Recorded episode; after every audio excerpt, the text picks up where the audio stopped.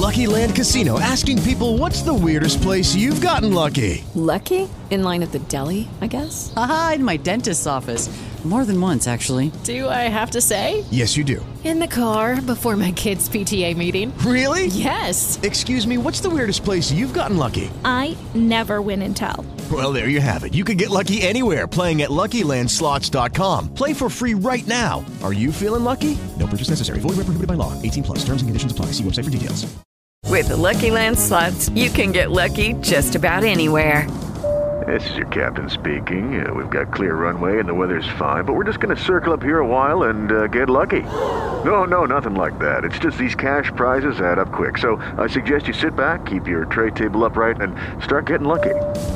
Play for free at LuckyLandSlots.com. Are you feeling lucky? No purchase necessary. Void where prohibited by law. 18 plus terms and conditions apply. See website for details. Всем привет, меня зовут Никита, и это подкаст «Никита и музыка». Я хочу сделать небольшую серию подкастов о своем опыте в разных направлениях деятельности и рассказать о ключевых моментах, которые я в этом опыте нашел. Основные идеи этого подкаста, они в том, что важно применять на практике знания, которые ты получаешь откуда-либо, и очень важно не замыкаться на этих знаниях, а пробовать свои идеи и всегда привносить что-то свое. Вот, сейчас подробно. Мне всегда нравилось что-то создавать, что-то организовывать, и я это делал с давних времен, там подростковые мы не будем э, этап рассматривать, э, но дальше посмотрим. И начать хочу с своей музыкальной деятельности, которая была еще в Томске, я был там, в группе, частью музыкальной тусовки и все такое. В какой-то момент э, подумалось, что было бы прикольно привнести что-то новое во все это, и мы с ребятами создали а, комьюнити ВКонтакте, музыкальный Томск оно называлось, и там собралось прям все вот это активное звено музыкальной тусовки томской. В этом же комьюнити мы начали создавать разные видосы, какие-то свои шоу, мы писали сценарии, продюсировали, снимали сами, там покупали, знаете, прожектора в каком-нибудь огородном магазине, чтобы просто подсвечивать хотя бы людей. Ну, короче, выкручивались как могли. И это был большой опыт в плане видеопроизводства, всего подхода к нему. Мы даже как итог всей этой деятельности запустили услугу по съемке концертов и продали даже несколько, и сняли концерты. И я считаю, что, ну как, с, тем опытом это было довольно-таки неплохо. Позже я начал изучать SMM как профессию, потому что нужно было найти что-то онлайн, и офлайн мне ничего не светило. Я решил, что нужно на чем-то практиковаться, нужно все, что на курсах рассказывают, применять. И я создал свой музыкальный блог, он назывался Penguin Seed. А, я писал там о музыке, делал плейлисты, рецензии, снимал видосы и вот э, все в этом духе. Там же я начал сразу настраивать на свои материалы рекламу, я начал применять все вот эти SMM-ные техники того времени, на вовлечение, там, на информационный контент, и вот это все дело. Я начал пробовать, что работает, что не работает, что мне вообще подходит, что не подходит.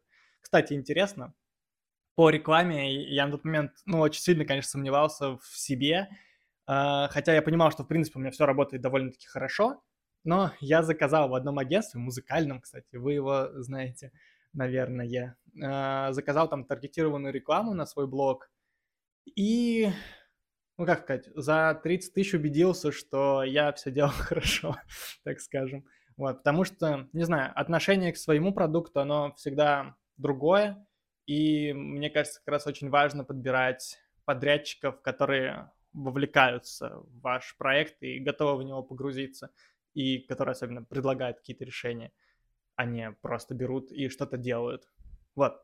Паблик рос. Э, сначала там было что-то 500, 1000, полторы. Я там двинулся к двум тысячам человек. И я за это время пробовал всякое разное. То есть писать рецензии, там, в виде статей, писать короткие рецензии, сделать, э, не знаю, плейлист, э, сделать там еще какую-то рубрику, перейти к видосам в конце концов. И что мне здесь нравилось, это то, как я начал замечать, что мой старый опыт работает на мою новую деятельность. То есть я там снимал видосы, сейчас я могу организовать себе блогерскую съемку какую-то и рассказывать про альбом. А, там что-то монтировал, А, можно сделать видеоэссе, к ним я еще вернусь, это отдельная история. Вот, там, снимал фотки, обрабатывал, практически все оформление в своем паблике я сделал сам, кроме как рисовки вот, логотипа. Короче, вот этот весь опыт, который когда-то был получен и, и э, опробован на практике, он всегда возвращается и возвращается во что-то очень крутое и очень сильно помогает. Теперь вот вернуться к видосам хочу. А, я момент, на момент ведения блога начал учить английский активно, и я, так работает мой мозг, я объединяю какие-то основные направления своей деятельности, чтобы они друг с другом как-то пересекались. И я сделал английский и соединил его с музыкой и начал переводить э, всякие видеоэссе американских, там, западных музыкантов. И это начало работать. Сначала это был небольшой коллаб с э, пабликом Rise, группы Rise Against. Я делал для них перевод интервью, и они у себя выкладывали, я получил с этого аудиторию. А потом начал расти YouTube. Сначала там тысяча просмотров, 2, 3, 5, 10, и потом вдруг 200 на одном из ролике, и там 5000 э, подписчиков на YouTube. И, короче, все это вдруг начало работать э, просто на форматах, которые мне казались интересными, которые я хотел опробовать, которые я хотел сделать. Вот. И даже мои авторские эссе, то, что было не переводом, там, ролик про Моби, про саундтрек Californication, они набрали сами по себе. И это было увлекательно, но к моменту, когда канал прям выстрелил, выстрелил, мне уже очень надоело его вести. Сейчас я жалею, что я не продолжил тогда его делать, что я не воспользовался этой возможностью. Это была ошибка, я считаю. Но на тот момент у меня была четкая позиция, что если что-то надоело, мы просто разрушаем мосты все эти идем дальше. Я, кстати, забыл упомянуть подкаст на льдине а, о музыкальной индустрии, который я делал. Тогда еще подкасты не были сильно популярны. Мне просто было интересно. Вконтакт э, сделал специальный инструмент под э, подкасты. И оно заработало тоже, люди начали ко мне сами проситься на интервью, что было неожиданно, так я с Зоей Скобельциной сделал подкаст, потом довольно легко договорился вот с Катериной Павловой, и вообще подкаст мне дал очень много в плане знакомств и дальше каких-то коллабов дальнейших с людьми. И сейчас, опять же, про какие-то возможности, которые я упускал.